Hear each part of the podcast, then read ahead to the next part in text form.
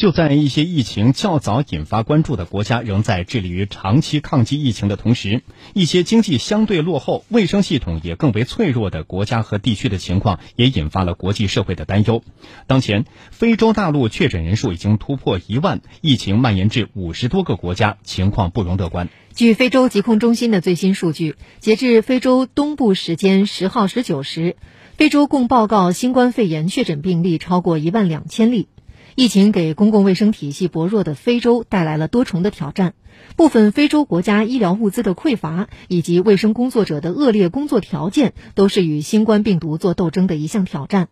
目前，多数非洲国家呢已经宣布进入紧急状态。详细情况，我们来听总台驻非洲记者杨琼的报道。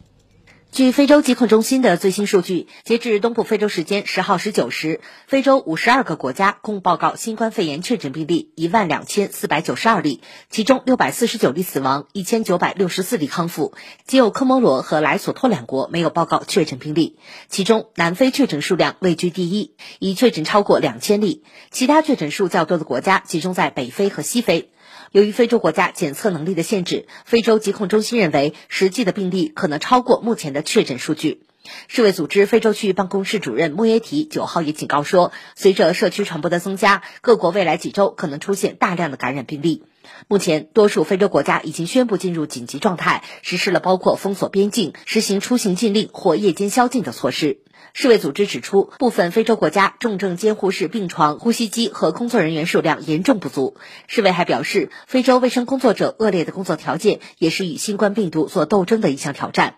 而伴随着疫情而来的，还有沉重的经济和就业压力。非盟此前预测，疫情可能导致非洲两千万人失业。